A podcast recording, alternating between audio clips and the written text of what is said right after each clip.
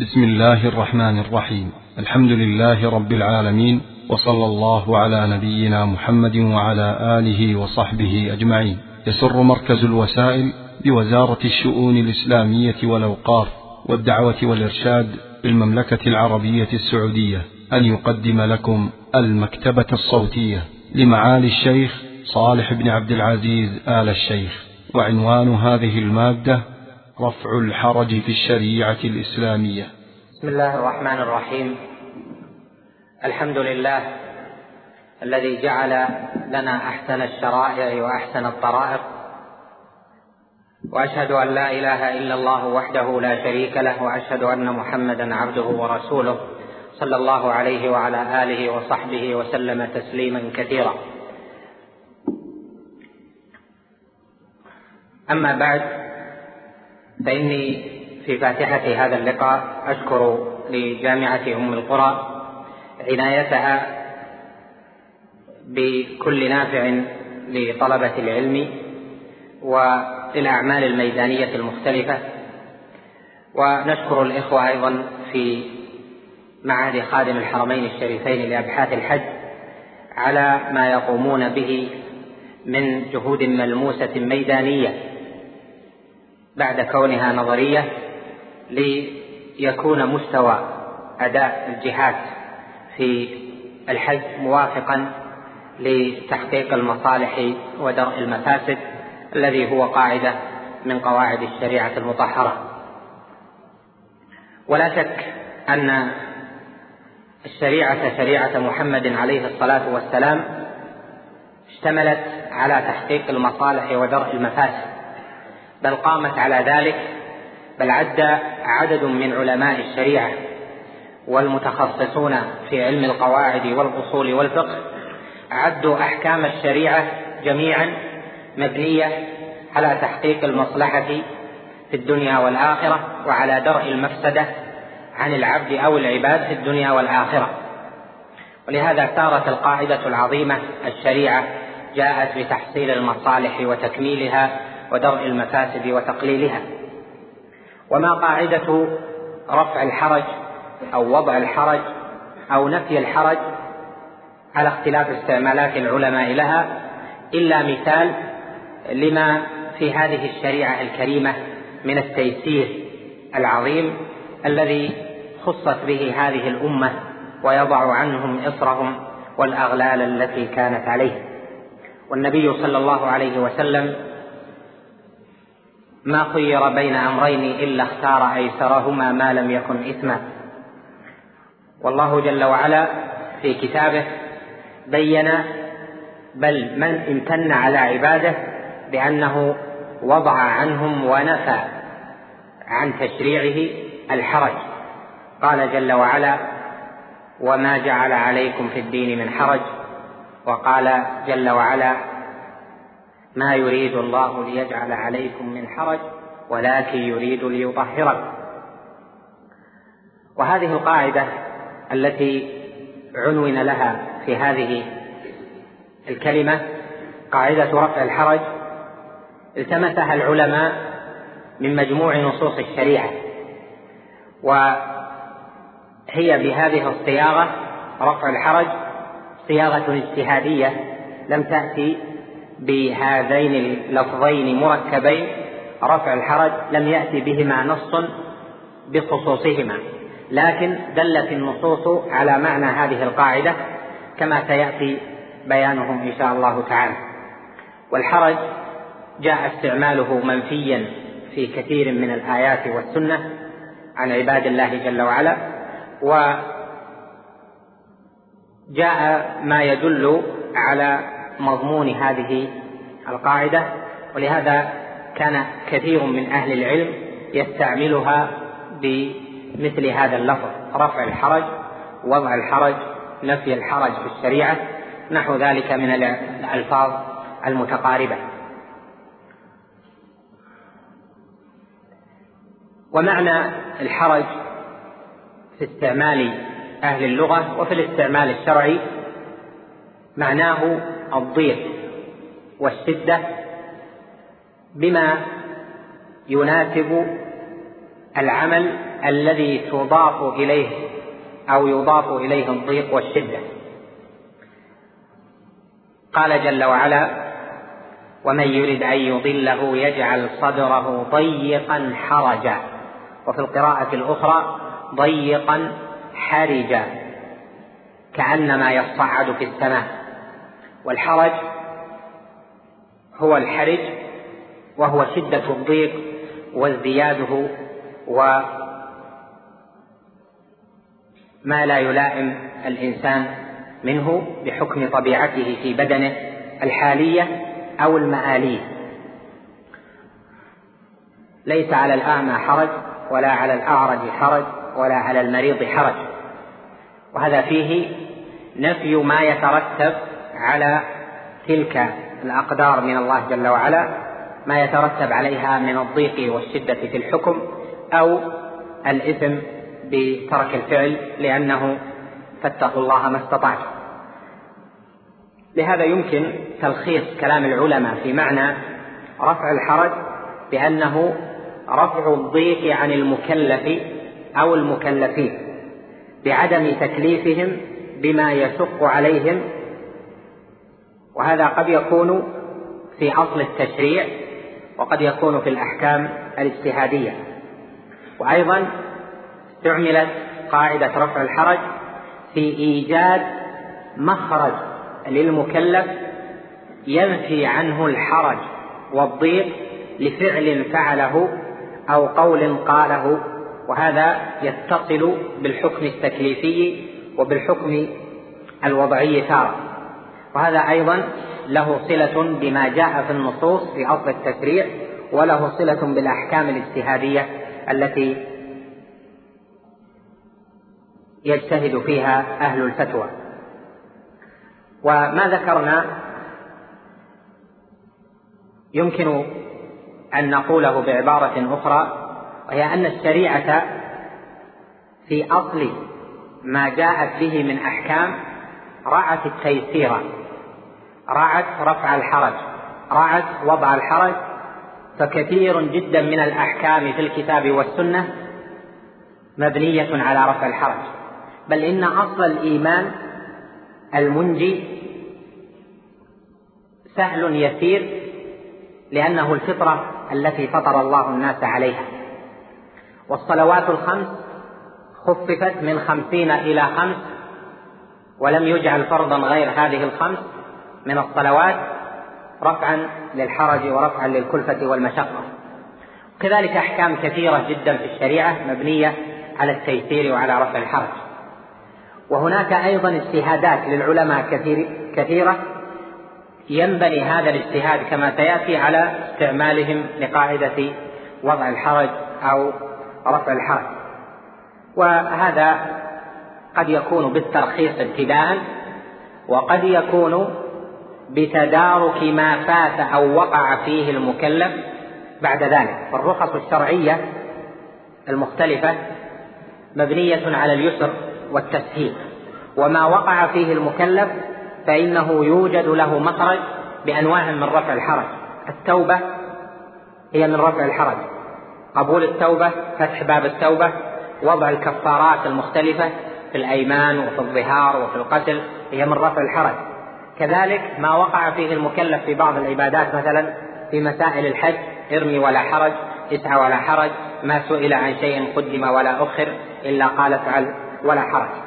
إذا تبين ذلك فرفع الحرج كلمة رفع تقتضي أن يكون ثم شيء مرفوعا. فما هذا الشيء الذي رفع؟ هو الحكم الذي لو استعمل فإنه يصيب المكلف أو المكلفين منه شدة أو ضيق. لا يناسب ما جاء في الشريعة من التيسير عليهم بمقتضى ذلك. ولهذا الرفع على قول جمهور أهل الأصول يتعلق بالحكم يعني رفع الحكم الذي لو استعمل لكان هناك حرج على العباد في استعماله الأدلة لهذه القاعدة من الكتاب والسنة كثيرة جدا. نأخذ منها قول الله جل قول الله جل وعلا وما جعل عليكم في الدين من حرج ملة أبيكم إبراهيم هو سماكم المسلمين من قبل وفي هذا. وكذلك قوله جل وعلا في سورة المائدة ما يريد الله ليجعل عليكم من حرج ولكن يريد ليطهركم. كذلك قوله جل وعلا لا يكلف الله نفسا إلا وسعها. وقوله فاتقوا الله ما استطعتم. وقوله يريد الله بكم اليسر ولا يريد بكم العسر.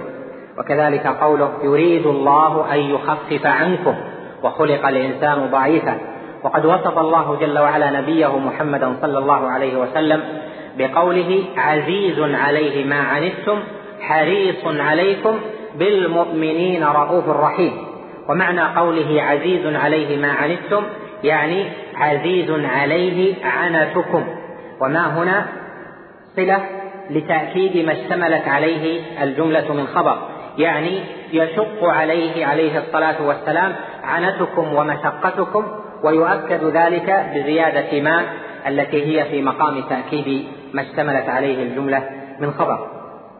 وأما في السنة فهناك أحاديث كثيرة دلت على هذه القاعدة كقوله عليه الصلاة والسلام أحب الدين إلى الله الحنيفية السمحة وكذلك قوله بعثت بالحنيفية السمحة وهما حديثان حسنان. وكذلك قوله إن هذا الدين يسر ولن يشاد الدين أحد إلا غلبه. وكذلك قوله عليه الصلاة والسلام إن خير دينكم أيسره. إن خير دينكم أيسره. رواه الإمام أحمد بإسناد صحيح. هذا في جملة هذه القاعدة وما يتصل بها من قواعد. وأما خصوص رفع الحرج والتيسير في الحج فسيأتي إن شاء الله تعالى أدلة ذلك قريبا. هذه القاعدة رفع الحرج ليست قاعدة وحيدة في القواعد الفقهية أو القواعد الأصولية التي يكون فيها التيسير والتخفيف على العباد. بل هناك قواعد كثيرة هي في معنى هذه القاعدة منها قاعدة الأصل في المنافع الإباحة وهذا من تيسير الله جل وعلا على العباد. وقاعدة الرخص والأخذ بها والله جل وعلا يحب من العبد أن يأتي رخصه كما يكره له أن يأتي معصيته. فالترخيص الرخص المختلفة رخص السفر الجمع والقصر ورخص المسح على الخفين والإفطار إلى آخره. ورخص كثيرة متنوعة. هذه كلها من قبيل التخفيف ورفع الحرج عن العباد. كذلك القاعدة الكلية المعروفة المشقة تجلب التيسير وقاعدة الشافعي رحمه الله المأخوذة من ذلك إذا ضاق الأمر اتسع. وهذه من القواعد التي استعملها العلماء في مسائل كثيرة. ومنها قاعدة الضرورات تبيح المحظورات. ومنها قاعدة عموم البلوى واعتبار عموم البلوى في التخفيف عند علماء الحنفية وعند شيخ الإسلام ابن تيمية ومن أخذ بترجيحه لهذه القاعدة. المقصود من ذلك أن قاعدة رفع الحرج ليست من القواعد الوحيدة بل هي ضمن قواعد كثيرة دلت عليها أدلة كثيرة من الشرع. ولهذا انعقد إجماع المسلمين من عهد السلف على اعتبار هذه المسائل على اعتبار هذه القواعد وتطبيقات المسائل عليها. بل كان عطاء رحمه الله تعالى وكان مفتيا في الحج عقودا من الزمن بعد ابن عباس رضي الله عنهما كان يأخذ بهذا التيسير ورفع الحرج في أحكام الحج كما هو معروف. ولو جمعت سيرة عطاء رحمه الله واختياراته في الحج وكم كان يفتي من السنين في الحج ونظر في ذلك نظرا علميا آه، واسعا فإنه سيكون فوائد كثيرة لأنه لازم ابن عباس سنين طويلة ولأنه أفتى في الحج وكان مفتي الحج عقودا من عشرين سنة أو ثلاثين سنة. ولعل في جمعها لمن تيسر له ذلك فائدة كبيرة إن شاء الله تعالى. قاعدة رفع الحرج والتيسير والتخفيف من العلماء من قال إنها لا يؤخذ بها على إطلاقها بل هناك ما يعارضها. ومما قيل في ذلك إنه يعارض هذا بشكل عام. وفي الحج بخصوصه قول النبي صلى الله عليه وسلم لعائشة يا عائشة إن أجرك على قدر نصبك. وأخذ منه كلمة عند عدد من العلماء هي الأجر على قدر المشقة. وقالوا إن الأجر على قدر المشقة وهذا يعني أن التخفيف الاجتهادي لا يناسب لأنه يعارض الأجر على قدر المشقة. وهذه الكلمة الأجر على قدر المشقة ليس لها أصل في الكتاب ولا في السنة على هذا الإطلاق وإنما أصلها ما جاء في حديث عائشة رضي الله عنها يا عائشة إن أجرك على قدر نصبك في أي شيء؟ في أنها قالت أيرجع الناس بحج وعمرة وأرجع بحج. فقال النبي صلى الله عليه وسلم لها هذه الكلمة. ولهذا المحققون من أهل العلم في القواعد الفقهية وفي الأصول وفي الفقه والاجتهاد قالوا إن هذه الكلمة الأجر على قدر المشقة ليست على ظاهرها بل إما أن توجه بتوجيه يتفق مع قواعد الشريعة ومع نصوصها وإما أن تحول عن لفظها.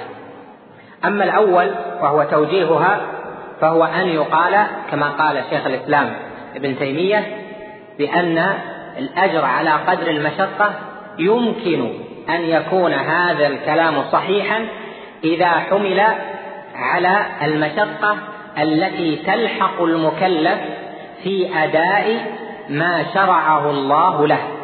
يعني أن اثنين لو امتثلا ما شرع الله لهما وأحدهما لحقه من جراء الامتثال مشقة والآخر لم يلحقه مشقة فإن الذي لحقه مشقة يكون أجره أكثر على هذا الاعتبار. وهذا هو معنى ما جاء في حديث عائشة. مثل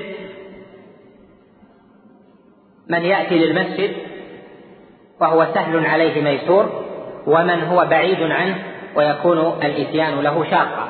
وكما تعلمون في الحديث يا بني سلمة دياركم دياركم تكتب آثاركم يعني الزموا دياركم البعيدة فإن آثاركم تكتب.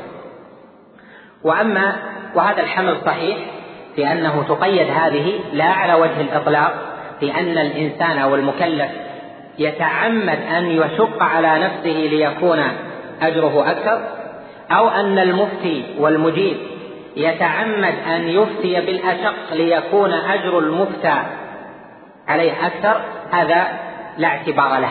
وإنما الاعتبار هنا أن رفع الحرج والتخفيف أصل في ذلك فإذا كان في أصل التشريع حكم يتعلق به مشقة فإن الله جل وعلا لا يضيع أجر من أحسن عملا. فمن امتثل الأمر وعليه فيه مشقة فإنه يأخذ فإن أجره على ذلك.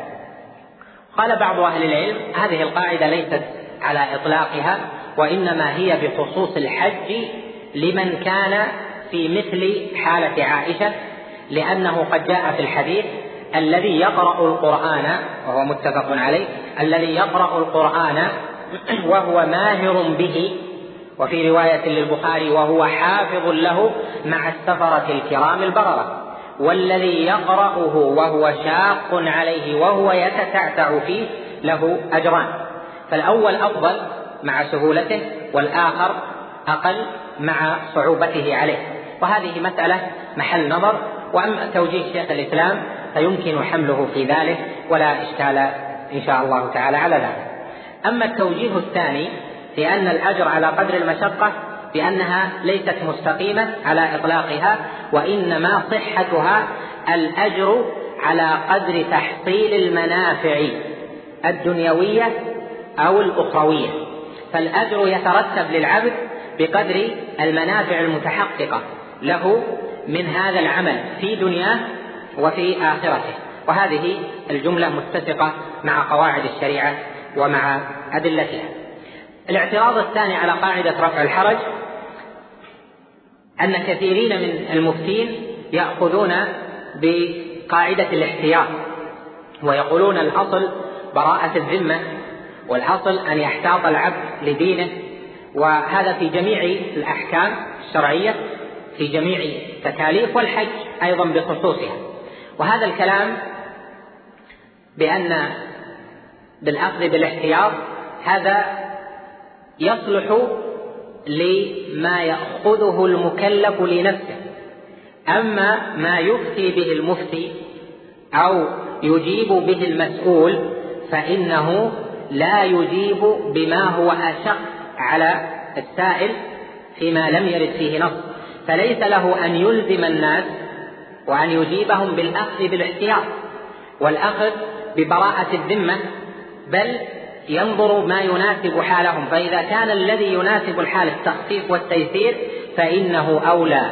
والنبي صلى الله عليه وسلم ما خير بين أمرين إلا اختار أيسرهما ما لم يكن إثما فإذا أتى للذي يفتي أو المسؤول سؤال يمكن أن يجاب بالاحتياط. يعني يقال له احتط فافعل كذا. احتط فافعل كذا. ويمكن أن يجاب بالرجوع إلى التخفيف عليه ورفع الحرج عنه لأن المسألة غير واضحة. الثاني مرجح عند المحققين من أهل العلم لأن الشريعة مبناها على التيسير والتخفيف. يريد الله بكم اليسر ولا يريد بكم العسر. وقد يكون بعض مسائل الاحتياط تأخذ من المكلف أشياء كثيرة من التعب والمشقة فليس كل شيء يجاب عنه بمثل ذلك. والأصل كما ذكرنا أن المشقة تجلب التيسير الأصل التخفيف الأصل رفع الحرج ونفي الحرج. لهذا آه، يختلف العمل هنا بالاحتياط وببراءة الذمة فيما يعمله المكلف في نفسه وفيما يجيب به السائل أو المفتي الآخرين. هذا النبي عليه الصلاة والسلام في الحج كما سيأتي لما رمى اختار الأفضل لكن لما سئل قال افعل ولا حرج حتى إنه سئل عن السعي قبل الطواف قال اسعى ولا حرج في حديث رواه أبو داود آه، وصححه بعض العلماء وإن كان الراجح فيه أن هذه الزيادة شاذة في حديث أسامة بن شيخ. المقصود من ذلك أن قاعدة الاحتياط والبراءة الذمة يصلح أن يستعملها المكلف لنفسه. أما المسؤول فيصلح له أن يأخذ بما هو أفضل وهو طرح الحرج رفع الحرج التيسير على الناس بقواعده الشرعية التي ستأتي. الاعتراض الثالث أو الشبهة الثالثة وقد يرد أن يقال إن الحرج مسألة غير منضبطة. فقد يكون واحد يقول هذا في حرج وهو سهل يعني حرج يسير جدا. فهل كل حرج يرفع ولو كان يسيرا؟ عدم انضباط الحرج قدح به في هذه القاعدة. وقيل إن هذه القاعدة الحرج فيها غير منضبط ولهذا لا يؤخذ بها في الأحكام الاجتهادية. وهذا الكلام قاله قليل جدا من أهل العلم لكن الجمهور من العلماء من علماء الأصول والقواعد وعلماء الفقه على عدم اعتباره وعلى إعمال قاعدة رفع الحرج في الأحكام الاجتهادية الكثيرة. والحرج ينضبط وانضباطه يختلف باختلاف الأزمنة والأمكنة وباختلاف نظر المجتهدين إلى ما به رفع الحرج. وابن عباس رضي الله عنهما قال إن النبي صلى الله عليه وسلم جمع في المدينة من غير خوف ولا سفر و في الرواية الثانية من غير خوف ولا مطر كما رواها مسلم في صحيحه. قال بعض أهل العلم إنه لم يبقى إلا المرض كما هو مذهب الحنابلة فيكون جمعه لعلة المرض. سئل ابن عباس رضي الله عنهما لم فعل ذلك؟ قال أراد ألا يحرج أمته. يعني ألا يضيق عليهم في ذلك. ولهذا أخذ بذلك طائفة من علماء السنة والحديث وفي مقدمتهم الإمام أحمد فأخذوا بجواز الجمع الطارئ للحاجة التي تقدر بقدرها كما هو مذهب الإمام أحمد ويفتي به مشايخنا من أئمة الدعوة رحمهم الله تعالى في مسائل كثيرة. إذا طرأت حاجة ليست خوف ولا سفر ولا مطر يقدرها المفتي فإنه يعمل بذلك لئلا يحرج أمته لكن ليست أصلا آه، يعني هذا الجمع ولا قاعدة. المقصود من ذلك جواب ابن عباس أراد ألا يحرج أمته. وهذا يعني أن استعمال هذا الأصل راجع إلى ما جاء في التشريع وإلى نظر المجتهد فيما يجتهد فيه. فالمجتهد يضبط الحرج ولا شك أن الحرج والمشقة في زمن قد لا تكون هي في الزمن الثاني وفي بلد قد لا تكون هي الحرج والمشقة في بلد آخر. فهذه ترجع إلى اجتهاد المفتين في إعمال هذه القاعدة في رفع الحرج. ولهذا الشريعة شريعة الإسلام صالحة لكل الأزمنة ولكل الأمكنة بما في نصوصها من السعة والشمول وبما في قواعد الشريعة من السعة والشمول التي تناسب كل الأزمنة وكل الأمكنة وكل أنواع الناس ولله الحمد. وهنا يطرأ سؤال إذا كان الأمر كذلك في أن قاعدة رفع الحرج لا تعارض مثل هذه المسائل فهنا يطرأ سؤال ما مكان قاعدة رفع الحرج مع ورود النص. هل إذا ورد نص في مسألة وعندنا قاعدة رفع الحرج فهل نعمل النص في جواب المستفتي أو نعمل القاعدة في ذلك؟ هذا يحتاج إلى تفصيل وتفصيله ينبني على نقاط. الأولى أن النص الشرعي بل النصوص الشرعية قامت على رفع الحرج أصلا وعلى التيسير. لكن التيسير ورفع الحرج ليس بما يوافق أهواء الناس ولكن بما يحقق المقصد الشرعي الذي تناولته النصوص. النقطة الثانية أن النص الذي قد يقال إنه يعارض استعمال هذه القاعدة هذا النص قد يكون تكون دلالته هذا باعتبار أنه ثابت قد تكون دلالته قطعية وقد تكون دلالته ظنية. فإذا كانت دلالته لما دل عليه قطعية فإنه لا مجال لإعمال قاعدة تعود على ما دل عليه النص قطعا بالإبطال. وذلك مثل أوقات الصلوات. واحد يقول أنا أريد أن أنام الساعة مثلا ثنتين في الليل أو ثلاث في الليل. أريد أن أصلي الفجر لأنه أيسر لي وأنوم آه، يعني ما آه، ما أنوم أو ما أنام إلى الساعة التاسعة الثامنة ما يحصل. فهنا يكون ما أراده من التيسير عليه مقابلا لنص قطعي في دلالته. إذا أعملت مثل هذه التيسيرات على ما دل الدليل على محتواه بالقطع فإنه حينئذ تبطل الشريعة. وهذا لا يقوله أحد يعلم آه، حقيقة أحكام الإسلام. الحالة الثانية أن يكون الدليل ظني الدلالة. ليس ظني الثبوت. أن نقول الحديث ثابت. ما نفصل بين قطعي الثبوت وظني الثبوت كما هو آه، منهج أهل السنة. وإنما الدلالة تكون دلالته على الحكم ظنية. إذا كانت دلالته على الحكم ظنية فهذا تجد فيه اختلاف بين العلماء. منهم من حمله على هذا القول ومنهم من حمله على هذا القول. ومنهم من آه، فهم منه هذا الفهم بأن هذا الأمر مستحب ومنهم من فهم منه أن هذا الأمر واجب.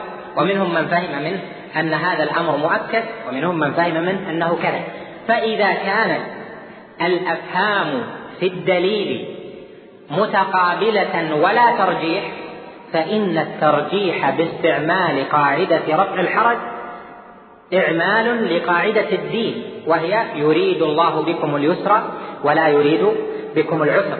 وهذا أصل لو استعمله المفتي يعني من يفتي الناس أو من يجيب أسئلتهم فإنه سيجد فيه متسعا كبيرا لما ييسر به على الناس في ذلك. وهذا آه سنضرب عليه أمثلة إن شاء الله إذا بعد قليل في مسألة الحج. المسألة الثالثة أو النقطة الثالثة فيما يتعلق بالتفصيل في توهم معارضة النص للقاعدة في بعض المسائل أن النصوص بعضها مرتبط بعلة. يكون منصوصا على الحكم لكن وجود النص مرتبط بعلة قام النص عليها. فرفع الحرج حينئذ يكون باعتبار العلة وجودا وعدما لا بالأخذ بدلالة النص دون النظر في العلة لأن العلة قد توجد في زمن وقد لا توجد في زمن. لهذا عمر رضي الله عنه لما أتى عام الرمادة لم يقطع بالسرقة مع أن السرقة حكم شرعي ثابت بنص الكتاب وبالسنة ولا إشكال في ذلك لا من حيث الثبوت ولا من حيث الدلالة. لكن العلة رأى أمير المؤمنين عمر رضي الله عنه أن العلة تخلفت فاجتهد فرفع حكما لا لا رفعا للحكم أبديا ولكن رفع الحكم لأجل تخلف وجود بعض شروطه التي رعاها الشارع لما شرع الحكم. مثلها مسألة الطلاق. الثلاث بلفظ واحد. كان الطلاق في زمن النبي صلى الله عليه وسلم أن الطلاق الثلاث بلفظ واحد إيش؟ واحدة. فلما أتى عمر رضي الله عنه استمر هذا في زمن أبي بكر وصدرا من خلافة عمر كما هو معروف. فلما رأى عمر الأمر قال أرى الناس قد إيش؟ قد أسرعوا في أمر كانت لهم فيه أنات فلو أمضيناه عليهم. لأن الله جل وعلا لما ذكر الطلاق وأنه يكون مرات لا مرة واحدة الطلاق مرتان فإن طلقها من بعد فإلى آخره. رأى ذلك رأى أن فيها قول الله جل وعلا في آيات الطلاق ولا تتخذوا آيات الله هزوا. فنظر في ذلك فعذرهم عذرهم بجعل الثلاث ثلاثا لأنهم اتخذوا آيات الله يعني بمعنى لم يعملوا بما اقتضته. فأمضاه عليهم وما أمضاه المسلمون على مر العصور إلا في اجتهادات معروفة لديهم هذا ليس من قبيل رفع الحكم الذي كان في عهد النبي صلى الله عليه وسلم لكن من قبيل أنه نظر إلى أن ذلك الحكم منوط بعلته واجتهد في عدم بقاء العلة التي أنيط بها ذلك الحكم وهذه لها تفصيلات كثيرة نأتيها إن شاء الله تعالى. أما ما يتعلق بالحج فإنني بالنظر إلى النصوص وجدت أن أكثر تطبيق لفظ الحرج ورفع الحرج أكثر التطبيقات في الأحكام الفقهية وجدت في الحج. من حيث الدليل ومن حيث اجتهاد أهل العلم في ذلك. كنت أظن أن الصلاة ستكون أكثر في هذا الباب أو أن الزكاة ستكون أكثر أو أن مسائل الصيام ستكون أكثر لكن وجدت أن أكثر المسائل التي استعمل فيها رفع الحرج في النص أو استعمل فيها العلماء. هذه القاعدة في المناسك في الحج والعمرة. من ذلك قول النبي صلى الله عليه وسلم فيما رواه البخاري في صحيحه وغيره أنه أن رجلا قال له يا رسول الله رميت بعدما أمسيت فقال ارمي ولا حرج. ارمي ولا حرج. لاحظ استعمال لفظ لا حرج في هذا. قال له رجل يا رسول الله سعيت قبل أن أطوف لأن السعي يكون بعد الطواف. كما هو معروف وجوبا وشرطا لصحة الطواف فقال النبي صلى الله عليه وسلم اسعى ولا حرج. وهذا الحديث شاذ عند كثير من المحققين في أهل الحديث يعني هذه الزيادة وصححها جمع من أهل العلم ومنهم سماحة الشيخ عبد العزيز بن باز رحمه الله تعالى وكان يأخذ بمقتضى هذا الحديث حديث أسامة بن شريك. منها أن النبي صلى الله عليه وسلم ما سئل عن شيء قدم ولا أخر إلا قال افعل ولا حرج. قال خمس فواسق لا حرج على المؤمن في قتلهن الغراب والحداث والفأرة والعقرب والكلب العقور لا حرج على المؤمن في قتلهن لأن الله جل وعلا حرم على المؤمن آه، أن يقتل يقتل آه، في ذلك. والمحرم لا حرج عليه أن يقتل هذه لأنه لأنهن فواسق يقتلن في الحل ويقتلن في الحرم يعني إذا تلبس بالإحرام فإن له أن يقتل. قوله لا حرج على المؤمن في قتلهن لأنه يسبب له مشقة وجود هذه الأشياء ومضرة عليه فلم يحرجه في قتل ذلك. قال الله جل وعلا إن الصفا والمروة من شعائر الله فمن حج البيت أو اعتمر فلا جناح عليه أن يطوف بهما. قال بعض الصحابة للنبي صلى الله عليه وسلم سبب نزول الآية؟ يا رسول الله الصفا والمروة هل علينا من حرج أن نطوف بهما؟ قال لا حرج عليه. وسئلت عائشة فقيل لها في هذه الآية كما هو معروف أنها يعني أن الطواف بالصفا والمروة أو التطوف بهما أنه ليس بواجب. قال لو كان كذلك لقال فلا جناح عليه ألا يطوف بهما. قالت عائشة هنا كان من أهل يتحرج. لاحظ لفظ يتحرج. أن يطوف بالصفا والمروة لأن ما كان عليها الجاهلية من أنها كانت عليها أصنام. ومعلوم أن المكان الذي عليه وثن أو صنم فإنه لا تقام عنده عبادة. فكانوا يتحرجون. هل هذا داخل في هذه القاعدة أم لا؟ فالله جل وعلا نفى عنهم الحرج في ذلك. من من نفي الحرج ورفع الحرج. في ذلك النبي صلى الله عليه وسلم رخص لأهل السقاية أن يبيتوا خارج منى منها أنه كان الصحابة منهم من يقول رمينا بست ومنهم من يقول رمينا بسبع فما كان أحد يعيب على الآخر. منها الإذن لعائشة رضي الله عنها بالاعتمار من التنعيم بعد فراغ الناس. والاعتمار من التنعيم بعد فراغ الناس لم يكن إلا لعائشة رضي الله عنها. ولماذا؟ لأن عائشة شعرت بحرج النفس أن ترجع وصاحباتها زوجات النبي صلى الله عليه وسلم. كل واحدة تقول أنا رجعت بحج وعمرة.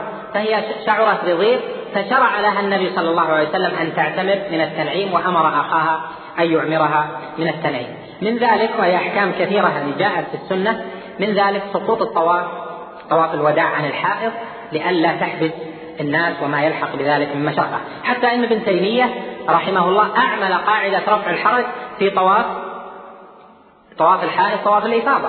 نفسه في عدم اشتراط الطهارة. في ذلك إذا كانت ستحبس الناس واليوم سيترتب عليه حجوزات وإلى آخره من المسائل التي تعلمون ما يلحق الناس بالمشقة فيه.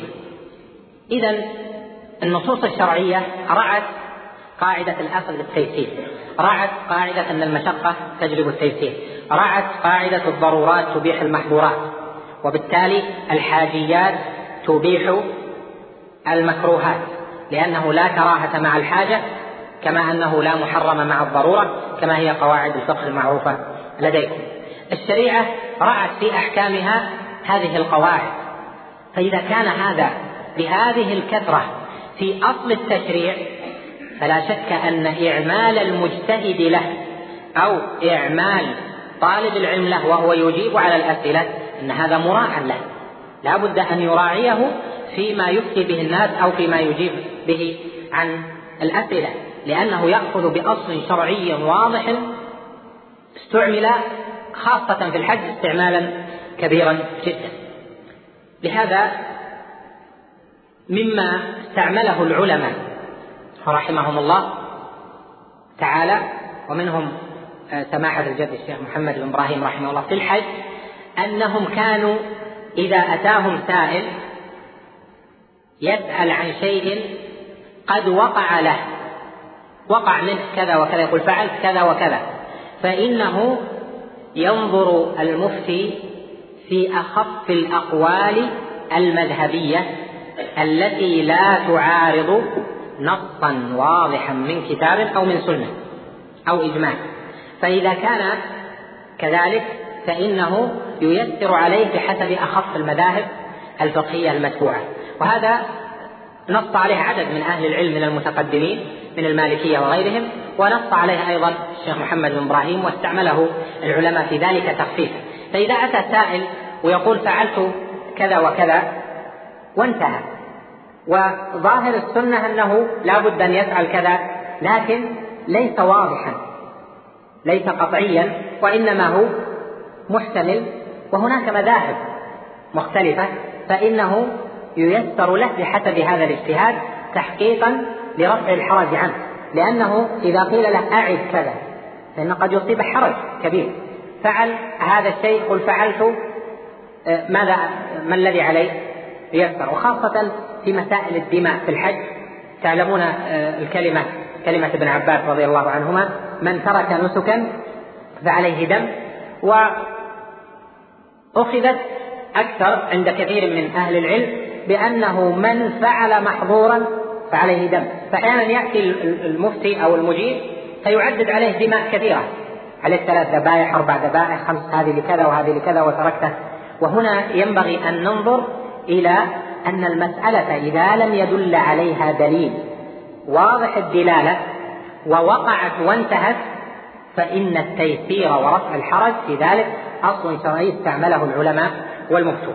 بخلاف ما لو استرشدك قبل أن يفعل أتى يقول أنا أريد أن أذهب وأعمل كذا وكذا فما الذي ترشده هنا؟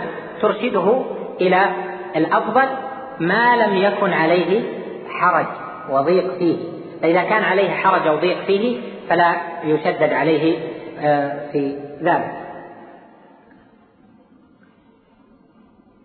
في المسائل مثل ما ذكرنا لكم قبل في مسائل فقهية كثيرة. في الحج يأتي خلاف بين العلماء والخلافيات في مسائل الحج ما أكثر منها. فإذا أتى خلاف في مسألة وأمكننا الترجيح برفع الحرج والتيسير فإن هذا هو الأنسب للتخفيف على المسلمين. ما لم يصادم ذلك نصا صريحا. المسائل الخلافية في الحج أظنها تبدأ من أركان الحج. يعني السعي هل هو ركن أو لا وال... يعني تبدأ من أركان الحج كما أركان الحج وعرف النبي صلى الله عليه وسلم قال لعروة بن مضرس الذي لم يدركه إلا فجر يوم النحر. صلى معه الصلاة في في مزدلفة. فقال في كلمة إني أكللت راحلتي إلى آخره فقال النبي صلى الله عليه وسلم له في في كلامه قال من صلى صلاتنا هذه وكان قد وقف قبل ذلك بعرفة ساعة من ليل أو نهار فقد تم حجه. وهذا فهذا فيه تيسير عظيم في ذلك. اللي قاله الأخ هذا يعني فيه يعني أخذ بقول لطائفة قليلة من أهل العلم اعتبروا أن قوله من صلى صلاتنا هذه أن هذا اشتراط أو ركنية كما قال وهو إلى الاشتراط أقرب من حيث إعمال القواعد الأصولية لكن هذا عند المحققين تحقيق لبراءة ذمة السائل لأنك أنت ما دام صليت معنا ووقفت قبل بعرفة فإن هذا سائغ لك أو حجك صحيح من قبيل التيسير عليه ولهذا عامة أهل العلم أو جمهور أهل العلم لا يجعلون صلاة الفجر بعرفة آه، بمزدلفة مع الناس هي العمدة في ذلك. فلو وقف بعرفة ثم أفاض إلى آه، مزدلفة بعد نصف الليل ومضى إلى منى فإن حجه صحيح على قول الجمهور في ذلك. هنا مسألة التيسير في الحج كثيرة وكثيرة فلذلك نقول إن الدعاة والمرشدين ومن ائتمنهم الله جل وعلا على إجابة المستفتين الذي ينبغي لهم أولا أن يعملوا ما دلت عليه الأدلة من الكتاب والسنة. ثانيا أن يأخذوا الناس بالأخف والأيسر لهم. أنتم ترون ما في الحج من كلفة كثيرة تنقلات وفي آه، الارتباط وفي المؤسسات وكيف ارتباط الحجاج بعضهم ببعض وعدم فقد بعض الحجاج وما يحصل من ذلك.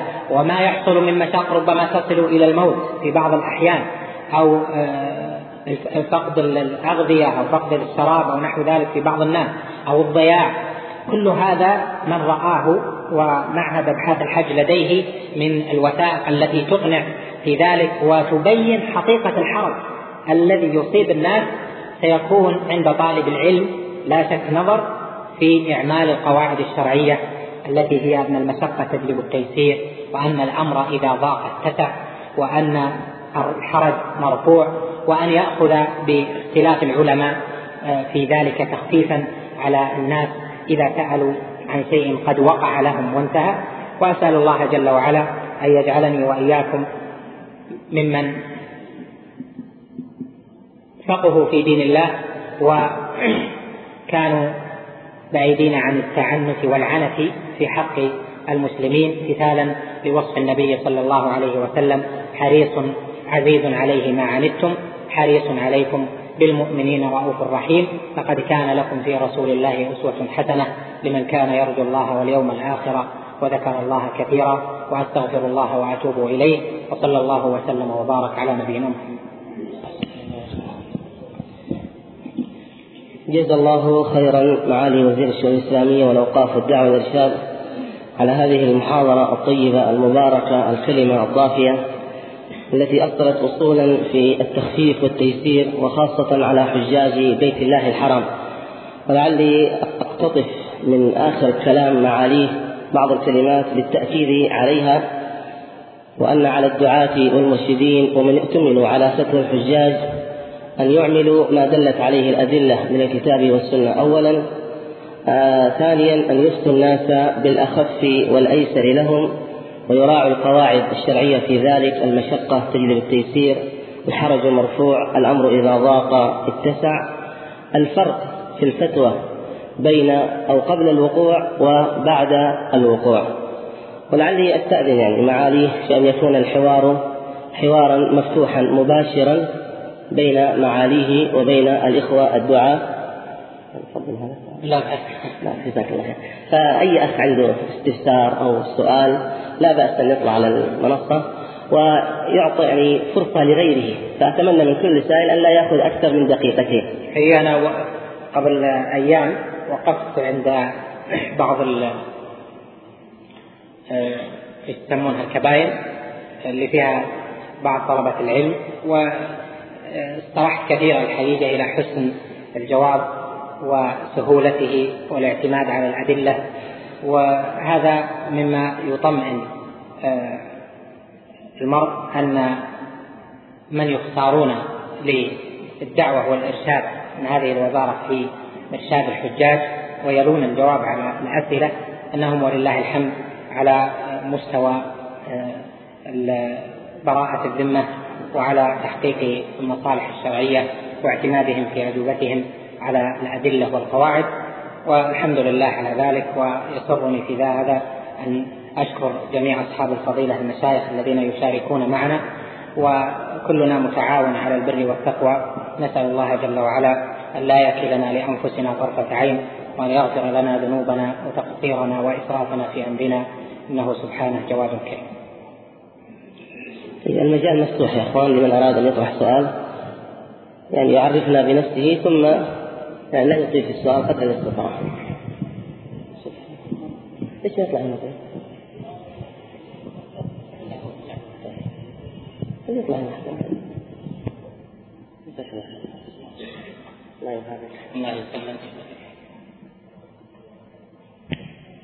السلام عليكم ورحمة الله وبركاته.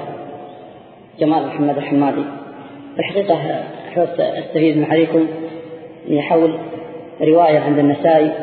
أن النبي صلى الله عليه وسلم رخص لرعاة الإبل في البيتوتة الخارجين عن منى يرمون يوم النحر ويجمعون رمي اليومين فيجعلونه في أحدهما. هذه الرواية هذه اللفظة. وموافاتها لهذه القاعدة رفع الحرج خاصة في اليوم الثاني عشر لمن أراد التعجل هل له أن يجمع رمي يوم الثاني عشر مع الحادي عشر أم لا؟ جزاكم الله خيرا. أولا الحديث ثابت وإسناده قوي وبالنسبة لأيام منى هي أيام رمي. ليوم النحر رميه مستقل لأنه متعلق بالحل يعني بالإحلال. وأما رمي الحادي عشر والثاني عشر والثالث عشر فهما رمي واحد يعني من جهة الوقت.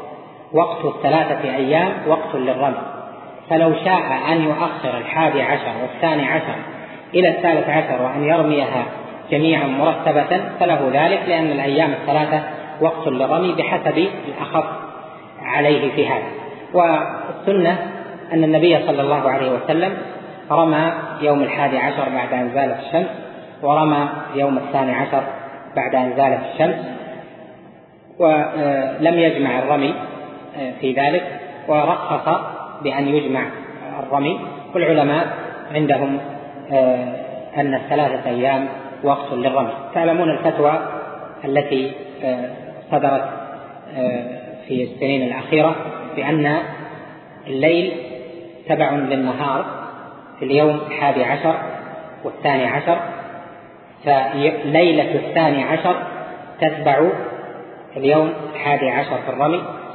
وليلة الثالث عشر تتبع اليوم الثاني عشر في الرمي وينتهي الرمي طبعا بالإجماع بغروب شمس يوم الثالث عشر وهذا فيه سعة أيضا وأخذ ذلك من قواعد الشريعة في التخفيف وبرفع الحرج والتيسير وهذا أقوى دليل لمن استدل بالرمي في الليل. أما من استدل بقوله رميت بعدما أمسيت هذا فيه نظر لأن هذا سأل النبي صلى الله عليه وسلم بعد الظهر والمساء يطلق في اللغة آه، على ما بعد الزوال إلى غياب الشفق يعني إلى الدخول في الليل. فجزء من الليل يدخل في المساء. وقال بعض أهل اللغة كما ذكره ابن سيدة في كتابه المخصص إن إن المساء يمتد في اللغة عند بعضهم إلى نصف الليل. لكن السؤال وقع رميت بعدما أمسيت؟ هو سأله بعدما رجع النبي صلى الله عليه وسلم بعد أن طاف وصلى الظهر وركب ناقته عليه الصلاة والسلام وجعل الناس يسألونه. فقال رجل رميت بعدما أمسيت يعني الظهر أو العصر.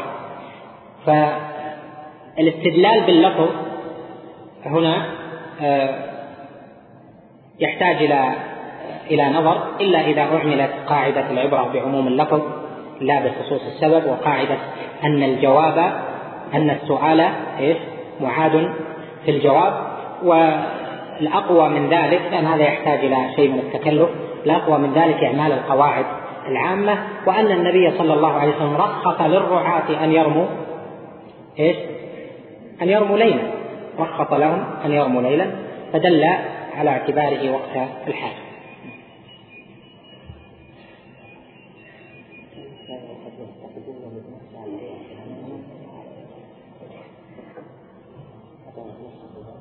السلام عليكم ورحمة الله وبركاته. جزا الله معالي الشيخ صالح على هذه المحاضرة طيبة خيرا آه، وقبل أن أسأل آه، ما دام أمروا بالتعريف آه، أخوكم أحمد المبارك الحريفي مستشار وزير الحج وعضو هيئة التوعية الإسلامية في الحج. لي أسئلة ثلاثة وهي أعاني منها. السؤال الأول هو يعني هل للذين يعملون مع الحجاج أن يقصروا الصلاة معهم في عرفات والمزدلفة ومنى أم لا؟ لأني فرحت كثيرا بهذا التيسير الذي ذكره معاليه وعندما أقرأ يعني خلاف أهل العلم في المسألة أتحرج من الفتوى. لكن أحب أن أسمع من معاليه إجابة صريحة وواضحة. هل يدخل هذا في التيسير أم لا؟ السؤال الثاني كثير من الموظفين يحجون وهم عاملون عندنا في الوزارة ويسألون يعني هل يجوز لهم مثلا أن يبيتوا في مكة أو في العمل أو أو أو يعني يخرجوا من المزدلفة قبل نصف الليل أو يذهبوا إلى يخرجوا من منى لأداء عملهم في المستشفيات في المؤسسات في أم لا هل هؤلاء يدخلون أو يكون حكمهم حكم السفاه والرعاة؟ آه، ثم السؤال الثالث آه، معذرة نسيته لعلي أذكره ثم أقوله لمعالي الحمد لله اللي نسيته. جزاك الله لأن السؤال الأول والثاني دي شديدة يا أولا كما يعلم الجميع أنا لست من أهل الاجتهاد ولست من أهل الفتوى. وإنما هو نقل لكلام أهل العلم فيما أصلوه في العلوم الشرعية هذا ربما أحسن بعضه. أما مسألة الاجتهاد في الفتوى أو الاجتهاد العام فهذا له أهله والحمد لله علماؤنا كثير آه، ومأمونون على ذلك. والمسألة الأولى مسألة آه، هل الترخص بقصر الصلاة خاص بالحجاج عن غيرهم هذه مسألة قديمة معروفة عند أهل العلم. منهم من قال إن هذا آه، إن الجمع والقصر بالنسك كما هو قول علماء الحنفية. ومنهم من قال إنه للسفر كما هو قول الحنابلة وغيرهم. على ذلك أهل مكة لم يسافروا فلذلك لا لا يترخصون كما هو مذهب الحنابلة. شيخ الإسلام ابن تيمية رحمه الله ومن وافقه آه، وعلماؤنا على على فتواه في الجملة على أنه عليه الصلاة والسلام لم يفرق لما صلى بالناس في منى وفي عرفات لم يتبع صلاته بشيء يبين أن الناس يختلفون في هذا الحكم بل صلى بالناس صلاة واحدة وقد يكون منهم من ليس بحاج وقد يكون منهم من ليس من كان من أهل مكة وحج وقد يكون منهم من ليس بمسافر وعنده أن لا تعلق لهذا بالنسك يعني أنه لأجل النسك ولكن يقول النبي صلى الله عليه وسلم لم يفرق في ذلك. وهذا قول معروف والعمل بكلام شيخ الإسلام ابن تيمية فيه تيسير إن شاء الله تعالى وحجته ظاهرة في هذا الباب. أنا نسيت السؤال الثاني. الموظفين اللي أقول أنا نسيت السؤال الثاني. أنا نسيته.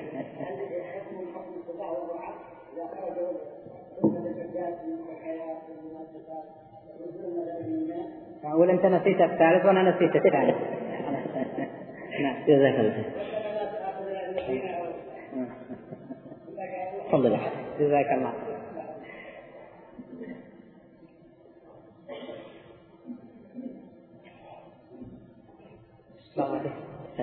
عبد الرحمن بن عمر المدخلي.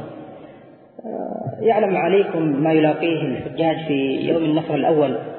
من مشقة وعنت ووفيات آه، تكاد تكون آه، كل عام إن لم تكن في أكثر الأعوام. وقبل مجيئكم بقليل شاهدنا فيلما نستطيع أن نقول مأساويا عن لقطات انقطعت من جسر الجمرات. السؤال هو عن فتوى لتلميذي ابن عباس رضي الله تعالى عنه وعليهما رحمة الله آه، عطاء وطاووس برفع الحرج عن الناس وجواز الرمي في يوم التعجل الأول في اليوم الثاني عشر آه، من الصباح الباكر وليس من وليس من بعد الزوال. وهو رأي أيضا للحنفية ورواية مرجوحة كما هو معلوم لديكم في المذهب الحنبلي ألا يرى عليكم مناقشة مثل هذا الأمر مع من هم أهل الفتوى لأجل الخروج بأمر فيه تيسير ورفع الحرج؟ السلام عليكم. هذه مسألة علمية معروفة وبحثت كثيرا. وقول عطاء فيها ظاهر معروف وما يذكر عن طاووس بن كيسان اليماني رحمه الله تعالى. وهو هي رواية كما هو معروف عن الإمام أحمد رحمه الله واختيار آه، لبعض الحنفية. وأيضا رجحها هذه الرواية الزركشي في شرحه على الخرقي وعدد من الحنابلة عدد من من مفتي المذاهب. والقول الآخر معروف أن وقت الزوال هو هو بداية الوقت وذلك لأن النبي لأن ابن عمر رضي الله عنهما كان يقول كنا نتحين فإذا زالت الشمس رمينا. وكلمة نتحين يعني نتحرى الحين وهو الوقت. واللي أخذوا بالقول الثاني أول هذا أو وجهوه يعني نتحين يعني نتحرى وقت النبي صلى الله عليه وسلم لا وقت الجواز ولهذا نقول إن من قال بجوازه اشترط له أن يكون في حق من أراد النفع.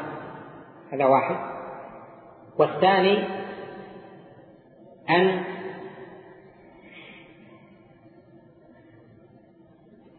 يعني في حق من أراد النفر والثاني أن يكون هذا في في يوم الثاني عشر أو في يوم الثالث عشر. أما في اليوم الحادي عشر فلا مجال فيه للرمي من قبل الزواج ويمكن أنا أقدر دليلا آه، قد لا يكون آه، في مكانه لكن أنا أعرض لكم الدليل. يمكن أن يستدل لهذا القول بقول الله جل وعلا فمن تعجل في يومين فلا إثم عليه ومن تأخر فلا إثم عليه لمن اتقى. قوله من تعجل في يومين اليومان اسم لما بين طلوع الشمس أو طلوع الفجر إلى إلى غروب الشمس أو إذا ضمنا النهار مع الليل من طلوع الفجر إلى طلوع الفجر. واليومان اللذان يتعجل فيهما هم يوم إيش؟ العاشر والحادي عشر. يعني تعجل في يومين يعني مكث يوم العاشر والحادي عشر أو مكث يوم الحادي عشر والثاني عشر وانتظر الثالث عشر.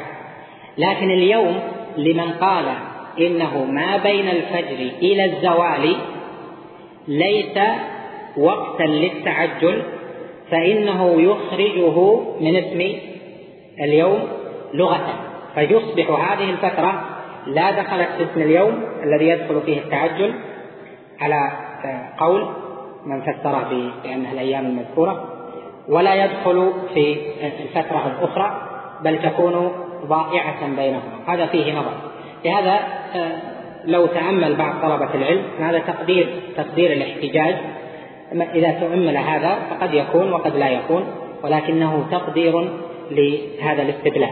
لهذا أنا أقول أنتم بلغتم أظن بأن مثل هذه المسائل التي يكون فيها خلاف آه، ورأيتم المشقة الكبيرة التي آه، لحقت الناس من تحري هذا الوقت من حبس الناس بأنهم لا يرمون إلا بعد الزواج حبسهم ثم بعد ذلك أن يخرجوا أن يدخلوا آه، للجمرات فوجا واحدا. رأيتم بعض ما أصاب الناس من مشقة وما أصابهم ليس من مشقة من من دم قتل وذلك لا شك أنه مرفوع في الشريعة. ولا يحتاج طبعا إلى معرفة فتوى أهل العلم من مشايخنا. حفظهم.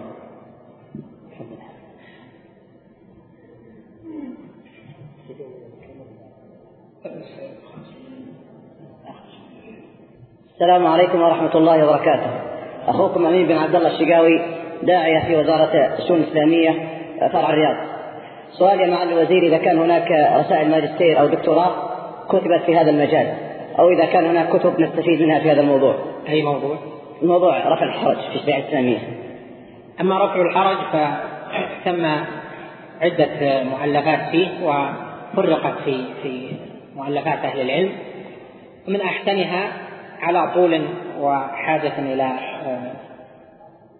تقريب لعموم طلبة العلم رسالة رفع الحرج في الشريعة الإسلامية للدكتور يعقوب الباحثين أستاذ أصول الفقه في آه، جامعة الإمام محمد بن سعود الإسلامية وكتاب الموافقات للشاطبي والاعتصام والقواعد الفقهية يذكرون دائما في القواعد الكلية قاعدة المشقة تجلب التيسير وهذه القاعدة فيها لها فروع كثيرة ومنها آه الأخذ بالأخذ ومنها الضرورات تبيح المحظورات ومنها رفع الحرج أو دفع الحرج أو نفي الحرج وأشباه ذلك. وهناك بحوث في المجلات الإسلامية عن رفع الحرج وتطبيقه عن رفع الحرج وتطبيقه في الأحكام التكليفية. وذكرت لكم أن رفع الحرج تارة يكون كما نص من تكلم عن المسألة تارة يكون في الحكم التكليفي وتارة يكون في الحكم الوضعي. يعني في بعض الأحكام الوضعية يعني في السبب والشرط والمانع في بعضها قد يرفع الحرج في ذلك. ورفع الحرج التوبة رفع للحرج الكفارة رفع للحرج القصاص رفع للحرج. إيش؟ يعني كلها القاعدة تعملها في أشياء كثيرة.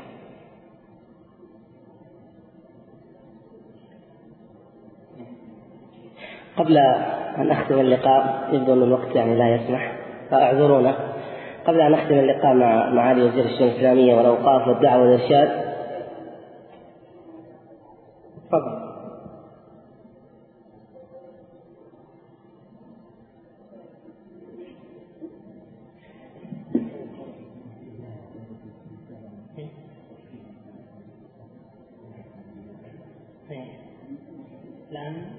السلام عليكم ورحمة الله وبركاته.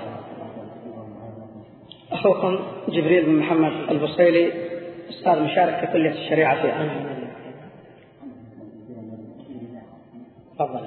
بالنسبة لهذه المحاضرة الخيرة المباركة المؤصلة على عجالة من الزمن أصلت مسائل قواعد ومباحث عظيمة وفي الحقيقة هذا ليس مجرد مديح. الأمر ليس مطروحا لذلك ولكن أحسب أنها شهادة بواقع. يستحق ذلك الواقع أن تذكر في هذه الشهادة. أما ما يلي ذلك فما مدى في نظر معالي الوزير؟ الشيخ صالح وفقه الله وإيانا وإياكم وإخواننا المسلمين جميعا. ما مدى علاقة تغير ما يعرف بتغير الأحكام لتغير الأزمان؟ يدخل في الزمان المكان والحال والأشخاص إلى آخره. ما مدى علاقة هذه القاعدة المذكورة عند العلماء وهي تغير الأحكام تغير الأزمان؟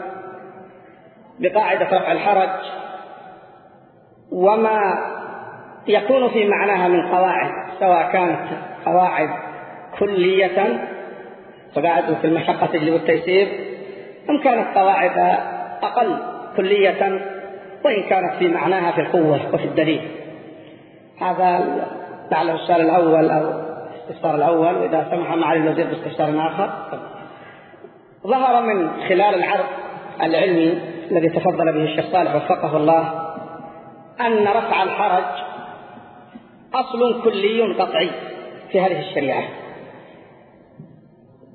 وتطبيقه الميداني يحتاج إلى نظر في الموازنة بين الأدلة عند التعارض وهو في الحج من أظهر الميادين للتطبيق الحج. فهل يغلب الأصل الكلي على الجزئيات الخاصة؟ وهذا قد يكون واسعا كثيرا ويحتاج إلى تأمل دقيق وفقه نفس. وورع وتقوى. نسأل الله سبحانه وتعالى التوفيق للجميع.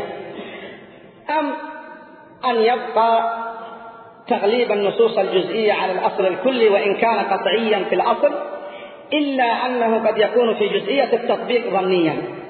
لأن الدلالة قد لا تكون دلالة التطبيق في الجزئية لا تكون قاطعة بحيث يغلب على الدليل الظني في الدلالة وإنما قد تكون ظنية وحينئذ يتعارض عندنا ظنان. فلو معالي الوزير ألمح ولو بكلمة مختصرة لهذين الأمرين وفق الله الجميع صلى الله وسلم وبارك على نبينا محمد وعلى آله وصحبه وسلم. أثابك الله وجزاك الله خيرا. وجعلنا وإياكم من المتحابين فيه المتعاونين على البر والتقوى آمين. لا شك أن قاعدة رفع الحرج قاعدة يمكن أن يقال إنها قطعية. باعتبار الأدلة التي ذكرت فيها. وهل هي قاعدة فقهية أو قاعدة أصولية؟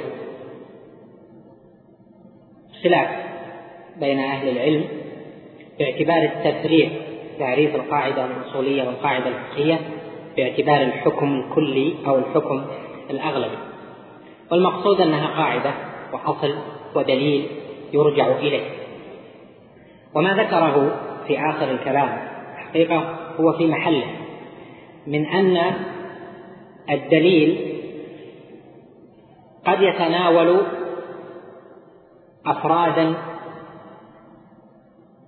من المسائل أو من الوقائع إما باعتبار العموم أو باعتبار وجود العلة في هذه الأفراد كوجودها في الأصل.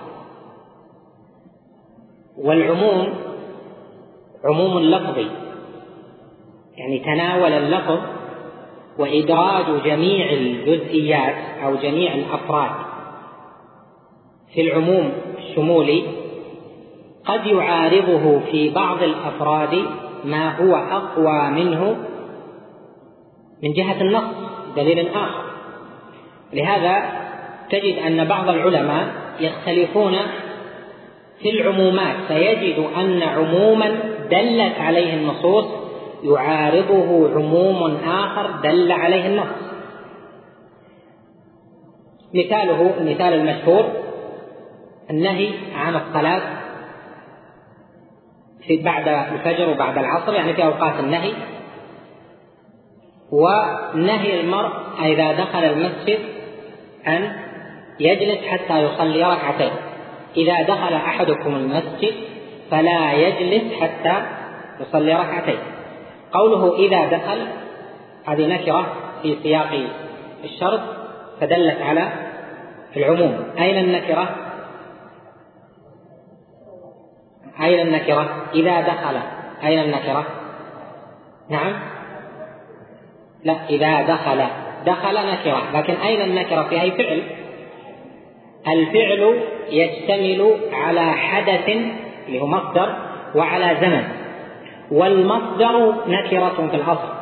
ولهذا صار الفعل في سياق الشرط أو في سياق النفي صار نكرة في هذا السياق لا باعتبار لفظه ولكن باعتبار ما استكن فيه من المصدر كما هو معلوم عنده. إذا إذا دخل هذا عم زمن الدخول. إذا دخل يعني في أي وقت. فالزمن هنا نكرة والدخول أيضا هنا فيه تنكير فصار في أي وقت دخل. عارضه العموم الآخر. فهنا نظر العلماء في أن عموما عارض عموما فكيف يحمل أحدهما على الآخر؟ ولهم اجتهادات متعددة في هذا الباب. وهناك مسائل أخرى في معروفة عند المعتنين بفقه الحديث وتطبيق القواعد على ذلك. هذا التعارض عموم مع عموم في أصل الشريعة يعطيك ما قاله الأخ وهو مبني على اطلاع جيد في على كلام أهل العلم أن بعض العمومات قد تشتمل على فرد يخرج من هذا العموم لدليل آخر إما لدليل نقلي أو لدليل كلي. هذا له تطبيقاته أيضا ولا مجال لتكثير الحديث فيها. وهنا يأتي نظر المجتهد. في هل هذا الفرد من العموم الذي عارضه عموم آخر أو قاعدة أخرى أو دلت على إخراجه من اشتماله على هذا العموم هل هذا الفرد يبقى في الأصل أم يخرج منه إلى الأصل الآخر؟ الصحيح أنه يخرج منه إلى الأصل الآخر لأن دلالة الشمول في العموم لفظية وليست دلالة تنصيصية شرعية. وهذا هو الصحيح في هذه المسألة. المقصود من هذا آه، أن هذه مسألة اجتهاد وتحتاج إلى نظر في أن جزئيات عمومات الأدلة لا يعني أنها مشتملة على العموم. لهذا العلماء يقولون إن العموم ينقسم يعني عموم الشمول لأن العموم قسمان عموم بدل وعموم شمول. عموم الشمول في أفراده قد يعرض له أو عموم الشمول ينقسم إلى قسمين. ظهور في العموم وتنصيص صريح في العموم. فالنكرة في سياق النفي أو في سياق الشرط هذه تدل على الظهور في العموم ومثلها كلمة كل أيضا أو المؤكدات. هذا كل هذا الظهور في العموم. آه نكرة في سياق الشرط ظهور في العموم. فإذا أريد أن ينقل هذا العموم من ظهوره إلى التنصيص عليه صار هناك مؤكدات لفظية زائدة منها زيادة من قبل النكرة كما جاء معنا في المثال وما جعل عليكم في الدين من حرج. أصل الكلام وما جعل عليكم في الدين حرج. حرج هنا يمكن أن يكون ظهورا في العموم يشتمل على جزئيات كثيرة لكن قد يتخلف عنها. بعض الجزئيات. لكن لما زاد من صارت هنا زيادة من آه، لنقل العموم من ظهوره إلى التبسيط فيه وهذه لها أمثلة متعددة. ولهذا كان في آه، في دعوة الرسل اعبدوا الله ما لكم من إله غيره. لأنه لو قال ما لكم إله غيره لصار هذا ظهور. يقول واحد والله إحنا صحيح. الآلهة كلها منفية إلا إلهنا. إحنا ننفي كل الآلهة إلا إلهنا ونطيعك لكن لما أتى بالتنصيص الصريح دل على عدم التخلف عنه أما السؤال الأول وهو قاعدة آه، أن الأحكام تتغير بتغير الزمان والمكان والأحوال فالذي أعلمه من كلام أهل العلم أنهم يقولون الفتوى تتغير بتغير الزمان والمكان والحال. وهو الحكم هنا يعني بمعنى الفتوى يعني حكم المفتي لا الحكم الشرعي. هذا يصح لكن الحكم الشرعي الذي نص عليه فإنه لا يتغير. حكم الشرعي باقي السرقة باقي حكمه. ولو تخلف في بعض الأحيان فتوى فإنه يبقى. مثلا لو قلنا بأنه بأنه يرمي آه الآن يرمي في المساء يرمي في الليل. الآن نقول رمي في الليل. لكن لو جاء زمن مثلا من الأزمنة الناس قليل جدا أسأل الله أن يزيد هذا البيت تشريفا وتعظيما وأن يزيد ممن حجه واعتمره. لو جاء زمن يكون الناس قليل هل بيقال بالفتوى في الليل؟ طب يرجع إلى الأصل. وهكذا مثلا لو قيل إنه آه، يرخص للناس في الرمي قبل الزوال لمن أراد النفر تخفيفا. إذا جاء زمن ليس فيه إلا القليل فهل سيصار إليه؟ اذا هنا فرق ما بين الحكم والفتوى، فالفتوى تتغير، هذا مما ينبغي للمفتي أن يراعيه، فتوى في الحج تختلف باختلاف الأزمنة والأمكنة واختلاف الأحوال والأشخاص، فتوى تتعلق بالمسلمين في في أمريكا تختلف عن الفتوى تتعلق بالمسلمين في أفريقيا تتخلف تختلف عن الفتوى في اليابان أو في المملكة في الرياض في يعني المسائل دي لابد للمفتي أن يعتبرها.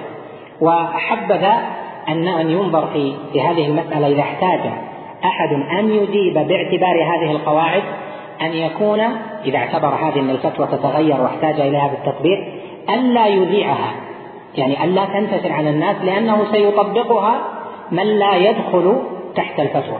وهذه مشكلة الآن بعض الفتاوى اللي تصدر في القنوات الفضائية تجد أنها ربما تكون صحيحة لمن كان في أمريكا أو صحيحة لمن كان مثلا في هولندا أو في في لندن أو في باريس أو في طوكيو. لكن ما تكون صحيحة لمن هو في الرياض أو في مكة أو في بل ربما تكون غلطا في هذا الباب. لذلك اختلاف الفتوى باختلاف الزمان والمكان والحال قاعدة عظيمة يصار إليها وتحتاج في تطبيقها إلى نفس فقهي حاذق وفق الله الجميع لما فيه رضاه وشكرا لكم وأسأل الله أن يتقبل منا ومنكم الحج والعمرة والعمل الصالح والدعوة والإرشاد وأن لا يكلنا إلى أنفسنا طرفة عين. إنه جواد كريم. صلى الله وسلم وبارك على نبينا محمد. أيها الإخوة قبل أن نختم اللقاء مع معالي الشيخ أحب أن أنبه إلى أنه بعد صلاة العشاء اليوم إن شاء الله سيكون هناك لقاء مفتوح مع سماحة الشيخ عبد العزيز بن عبد الله آل الشيخ المفتي العام للمملكة العربية السعودية ورئيس هيئة كبار العلماء وإدارة البحوث العلمية والإفتاء. هذه دعوة للجميع ولمن يعني ترونه مناسبا. في الختام لا يسعنا إلا نتوجه بشكر جزيل لصاحب المعالي الشيخ صالح بن عبد العزيز آل الشيخ وزير الشؤون الإسلامية والأوقاف والدعوة والإرشاد على اقتطاع هذا الجزء من وقته لهذه الجامعة المباركة. نسأل الله أن يوفق الجميع لما يحب ويرضى وصلى الله وسلم وبارك على نبينا محمد وعلى آله وصحبه أجمعين. مع تحيات مركز الوسائل بوزارة الشؤون الإسلامية والأوقاف والدعوة والإرشاد بالمملكة العربية السعودية.